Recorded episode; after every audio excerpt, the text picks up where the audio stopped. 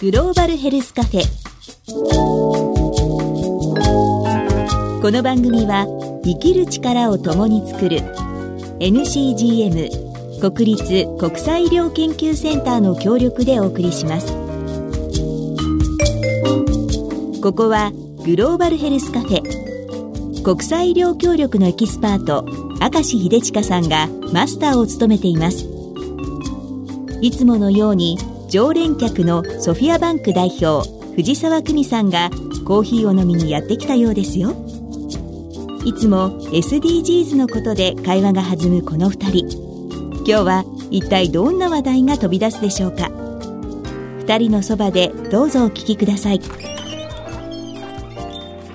あ藤沢さんいらっしゃいませ、えー、今日は何しますか？いやもうものすごい暑いのでちょっと今日かき氷がかき氷。できます？あの藤沢さんのご希望でしたら作ります。よろしくお願いします。あよろしくお願いします。ミルク金時でお願いします。じゃあそれしましょう。はいお願いします、はい、なんか最近マスター楽しそうですよね。楽しい。まあ楽しいのは楽しいし興味深いね、はい、こともあってですね、ええ、そのなんかワクワクしたお話をぜひ伺いたいんですけど、い、や実はあの5月の、まあ、21日5月にですね、うん、あのうちがの事務局務めてる、うん、みんなの SDGs っていうシンポジウムがありましてそのテーマがですね実は次世代突、うん、女性のエンパワーメントと SDGs っていうものだったんですね。はい。それにはまあジェンダーの専門の方とそれから次世代なので、えー、若い方たちに来ていただこうというので、うん高校生と大学生と、うん、まあ、社会に出てるけどもまだ若いっていう方たちがですね、はい、いらっしゃって、まあ、その中のあの一つが都内にある男子校のその海上高校っていうところの学生さんがですね、はい。まあ、ジェンダーについて考えるということをやってらっしゃってですね SDGs の中で。そのジェンダーっていうのは性別の違いって考えればいいんですか？生物学的性別はそのセックスみたいな、うんえー、言い方ですけどももうちょっと社会的な役割も含むような言い方ですねジェンダーはね、うん、それが面白いなと思ったのはですねその、まあ、相当自分たちはあの考えてるつもりなんだと。でもそのなんとなく彼らとして感じたのはもう言い方変ですけど男性はダメよと。ちゃんと女性のことを考えてと。いうような形で強く押されるといやこっちも考えてるつもりなんだけどもいやそう押されるとちょっとこう抵抗感あるっていうかですねそういうこともおっしゃっててですね、はい、もうちょっと温かくっていうかその 見守ってもらえないかっていう話と、はい、まあいくつか面白いことを言ってたんですが、うん、多様性っていうことから考えると、うん、いやそれは女性と男性もいるし、うん、トランスジェンダーの話もありますけども、はい、その他に例えば障害者と健常者もいるかもしれないし、あるいは外国人と日本人。多様性の一つの表れとして捉えたらどうなんでしょうかと。だからそういう視点そのものが面白いなって思いましたね。本当ですね。なんかこう、男性と女性とか、はあ、健常者と障害者とか、はあ、こう1対1にしちゃうから、うん、なんかどっちかが悪くて、どっちかが守られなきゃいけないみたいな、二項対立になっちゃうから、その高校生の皆さんがおっしゃるように、いろんな人たちで1対1にならない。いろんな方向に人があるっていうのはまさに多様性な感じがするしその方がみんなで調整し合うって感じになりますよね。あそうですね、うん。まあ、それとそのあともう一つ、大学生の方たちは、はい。エンパワーっていうプロジェクトをやってらっしゃって、それはあのピンク色のね星のあのバッジみたいのをつけるんですが、はい、えーと、自分は他の人を支援する気持ちがあると、うん、いうことを、まあ、示す、うん、えー、バッジなんですと、はい、例えば健常者が障害者を支援します、っていう考え方はもちろんありなんですけども、あ障害者は障害者で自分が他の人たちを支援できると思うと。うん。それはなぜかというと、例えば自分たちはエレベーターのありかを他の人よりも知ってるかもしれんとかですね。そういう自分たちが持ってることで、他の人たちも支援できるということを表せるそういう輪を広げてる、うん、ということをやってらっしゃるそうなんですよね。そのバッジってすごい面白いなと思うんですけどピンク色の星のマークね。はいそうですね。具体的にどんなふうに使うんですか？彼らがおっしゃってたのはその例えば電車の中で席を譲るっていうことに、ちょっと断られたら嫌だなとかいうありますよね。そういう気持ちなんで、はい、でもそれを助けるっていうか支援する気持ちはあるんですというのを表すということらしいんですよね。そっかだからエンパワーなんだ。エンパワーってなんか今元気をつけるとか後押しをするみたいな感じだけれども、私も一回電車でですね、はい、高齢に見える方に席を譲ろうと思ってどうぞって言ったら、年寄りじゃないって怒られたことがあって、なんか、すごいこう、間が持たないとか、ああ、ごめんなさいみたいなでもそれってある意味こう、言った方が否定されたような感じがするけど、ね、確かにそのバッジをつけてると、いやそういうおせっかいが好きなんですよ、私って。なんか常に怒られても断られても言い訳ができるっていうか。あ、そうかもしれないですね。なるほど、なるほど。なんか、バッジつけないで言って怒られたら、ちょっと切ないけど、バッジつけてると、いや、もともとおせっかい癖があるからって、そういうことなのかしら。こういう人なんです、みたいな。ああ、そうかもしれないですね。そこまでちょっと深くその人たちとディスカッションしてないんだ。そうか、でも、有名になればね、バッジが。あの、駅で困ってる人なんかは、バッジつけてる人に、すいません、ちょっと階段登るので手伝ってもらえませんかとか、逆に頼みやすい、ね、ああ、そうですよね。そういう話ですよね。うん。うん、えー、いいですね。これ広げたらいいと思うけどね。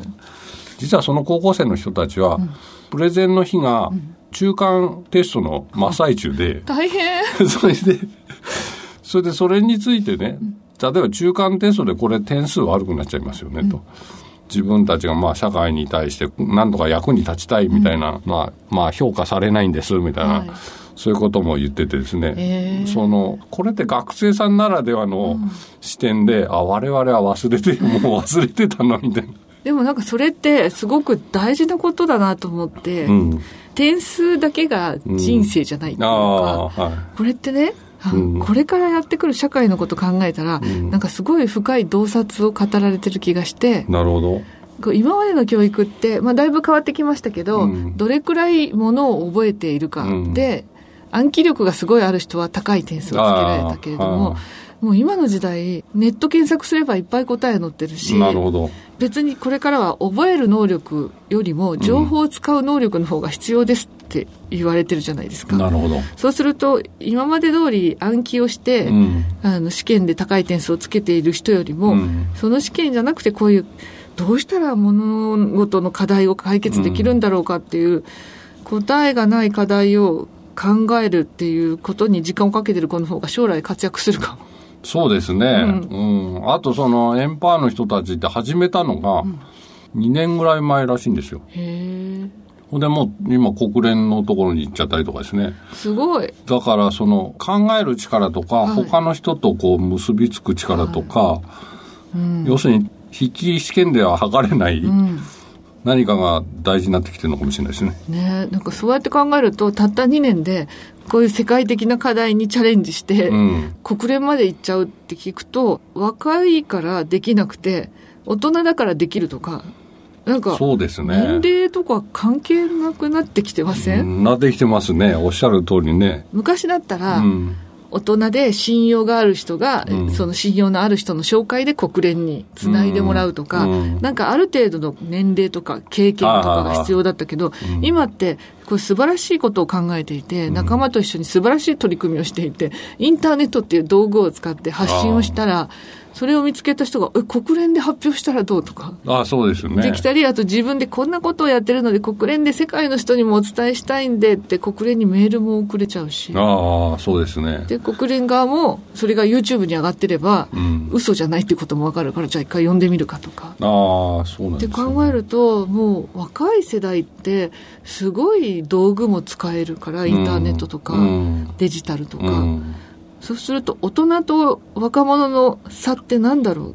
経験とか知識ではなくなっちゃってきつつあるんですかね。で、経験による判断とかが大人のができるっていうけど、うん、人工知能が今、人の経験を使って判断してくれるようになると、年が若いからできなくて、年を取ってるからできるってなくなりそうですよね。なるほどね。そうですね。うん結局、この20世紀にずっとやってきて、課題がいっぱいできちゃったわけで、うん、で、そういうのを、今度は違う切り口でないと解決できないし、うん、違う発想にしないと、うん、その課題を解決するような生活習慣を変えるって、なかなかできない中で、同じ人たちが同じことを考えてたらなかなか新しいこと思いつかないからいろんな個性の人が集まった時に初めて新しい楽しいライフスタイルとか、うん、でも環境に負荷をかけないとか、うん、いろんなものが生まれてくると思うからどれだけこう個性が発揮できるようにするかなるほど。たくさん違う知恵が出るようにするかっていうのが、うん、もしかしたら SDGs の未来に向けてのなんかヒントなのかもしれないですね。そうですね。以前はなんか国っていう塊じゃないと世界を動かせなかったり、なんとか団体じゃないと世界を動かせなかったけど、はい、今はそれを個人でね、うん、それこそクラウドファンディングで事業を大きくして、うん、あるいはそれに共感する人たち、うん、世界中の子と子がつながることによって、大きなムーブメントとかそういう形になるんですかね、そういう。そうですね。そういう意味では、こう、やっぱりつながることによって、いろんな力が生まれてくるって言い方変ですけど、うん、そういうことができる時代になってきてるし、うん、従来型の形にとらわれてると、なんかスタックしちゃうというかですね、そういうことなのかもしれない、ね、そういうことだと思いますね。だからこのカフェもそういう意味じゃいろんな人が SDGs っていうキーワードで出会ったり、知恵を交換し合ったりできたらいいなと思ってて、はい、でリスナーの方からもそういう意味じゃメッセージいただいてるんで、はい、ちょっと紹介したいなと思うんですが。はい、お願いします。はい。あの、40代男性会社員、岡山の方ですね。はい。えー、SDGs を最近知りました。商品やサービスを購入する場合、考慮したいと思いました。はあ。これもだから、この方の生活習慣が変わるかもしれないってことですね。そうですね。そうですね。うん。あとね、京都府の50代男性会社員、ランナーさん。はい。はい、孫も生まれ、えー、50代でもう孫が生まれたんでおめでとうございます。おめでとうございます。孫も生まれ地球温暖化とても心配です。次世代、その次の世代へと受け継ぐ地球は一体どうなっていくのか心配です。海水中のプラスチックも深刻だと思います。っていう。ああ、そうですね。確かにね。最近、ゴミを捨てるときに気がついたんですけど、うん、やけにプラスチックの入れるゴミがね、早くいっぱいになっちゃうなと思って、うんこれ個人がなんかやめようと思ってもなかなかならない部分もあるのかなとは思っちゃいますけどね。そうそうなんですよ。まあ世の中的にはそうだけど、まず、あの、コンビニに行ってちっちゃいもの買った時はいりませんっていうとこから、ねはい、袋はいらないですっていうとこから始めていくのかなって思ったりしますね。はい、次はね、また50代、なんか50代男性人気ですね。あ、本当ですね。はい。自営業のあずさんかな ?AS さん、はいはい。SDGs は勤務先でもようやく議論されるようになってきましたが、まだ事業内容とどのようにリンクさせられるのか手探り状態ですっていう。うん。こういう方多いんじゃないですかね。そうですね。多いですね。なかなか仕事と SDGs ってつながらないような気がするっていう人は。何どうしていいのかようわからんみたいなところがあるかもしれないですね。うん、そういう意味じゃ、こう、先ほどマスター紹介してくださったみたいな、学生の取り組みなんかに注目されると、意外と、あ、そういうこと？うちもやってるっていう。次は60代男性、はい、公務員の方ですね。はい。焦げちゃうさん。焦げちゃったら大変だね。はい。必要かどうか吟味して極力物を買わない。なるほど。物が溢れすぎ。ゴミを作ることになる。買わなければ生産しない。ない生活を味わってこそ、物の大切さ、ありがたさを感じるってことですけど、どうですか？それはこちらがお聞きしたいですね。経済人としてのあの、藤沢さんのご意見を。あの、経済というのはお金がたくさん世の中に流れると、景気がいいって言われるので、物を買わなくなっちゃうとお金は流れなくなるけれども、うん、でも、お金の量がたくさん流れればいいので、物の数は減っても、それなりにいいお値段で回るようになれば景気は悪くならないからね。あるいはゴミにならないようなものに、なんだまあそういう生産の形もあるかもしれないし、はい。ということでしょうね。そうです。だから、最近はもう、ゼロウエストって言って、あまあ一切捨てるものがないものばっかり売ってますっていうお店も出てきてるので、ああ、なるほどね。なんかそういうものが増えてきたりするといいですよね。そうですね。はあ、でね、次はまた、60代男性で大分県の方で、はあ、お名前がとっても難しい漢字が並んでいる。はい。那須かぶらえもん男女さん？はい。歌舞伎役者さんでしょうか？そうですね。SDGs17 の目標のうち、個人的に直接できることを実施実行したいと思う。は個人が17個の目標を念頭に入れ、人間として真っ当な生活習慣をなすことが小さいながら目標達成につながると思う。あ、なるほど。まっとうな生活習慣。はい。これこそ本当日々の小さな心がけですよね。うん。自然に何かができる。自然に助け合う。うん。そういう社会っていうか、そういうあり方はいがいいのかもしれないですけどね。確かに。そう考えると、こうやって、今回もリスナーさんがいろいろこういうことが大事とかとか、こういうことやってみますとかおっしゃってくださってて、うん SDGs のおかげで、そうやって少しずつライフスタイル、生活習慣を変えていって、それがなんか癖になったり、ああ、そ当た。り前になっていったら、はいはいはいこれ、世の中良くなって、まっとうな人だらけ。そうですね。だから今 SDGs っていう言い方変ですけど、エンジンをかけてますと。はい。それでもえ動き出したら、持続可能なように動くようになるってことですかね。ねえでそう考えると今日ご紹介くださった学生さんがこんなに若いうちから SDGs 考えていらしたら、まさに SDGs の目標の2030年の時は SDGs がなくても生活が豊かになってるかも。そうですね、その方たちが主役の世界になってるわけですよね。うんああとね、あ今、今更言っていいのかわかんないけど、はい。学生さんたちが言ってたもう一つ面白いなと思ったのは、要するに意識高い系の人たちと、高くない人たちのギャップがあると。うん。その時にそういう意識が高くない人たちも自然に何かをやってるようになるっていうことがいいのかもしれないですけどね。確かに。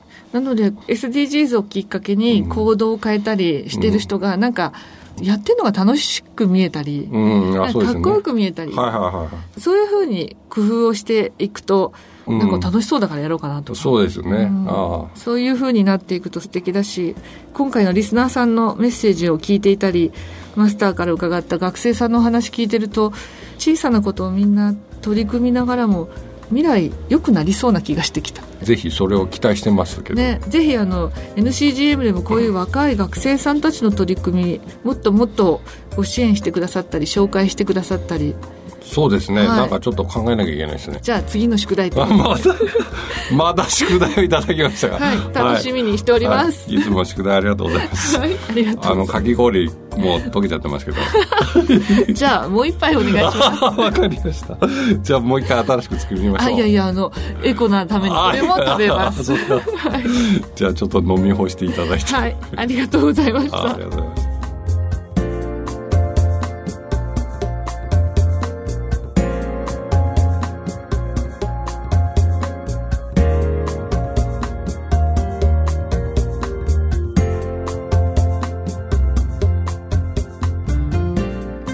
ローバルヘルスカフェ。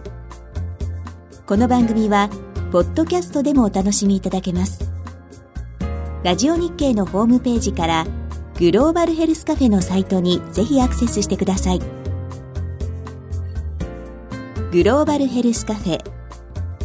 この番組は生きる力を共に作る NCGM 国立国際医療研究センターの協力でお送りしました。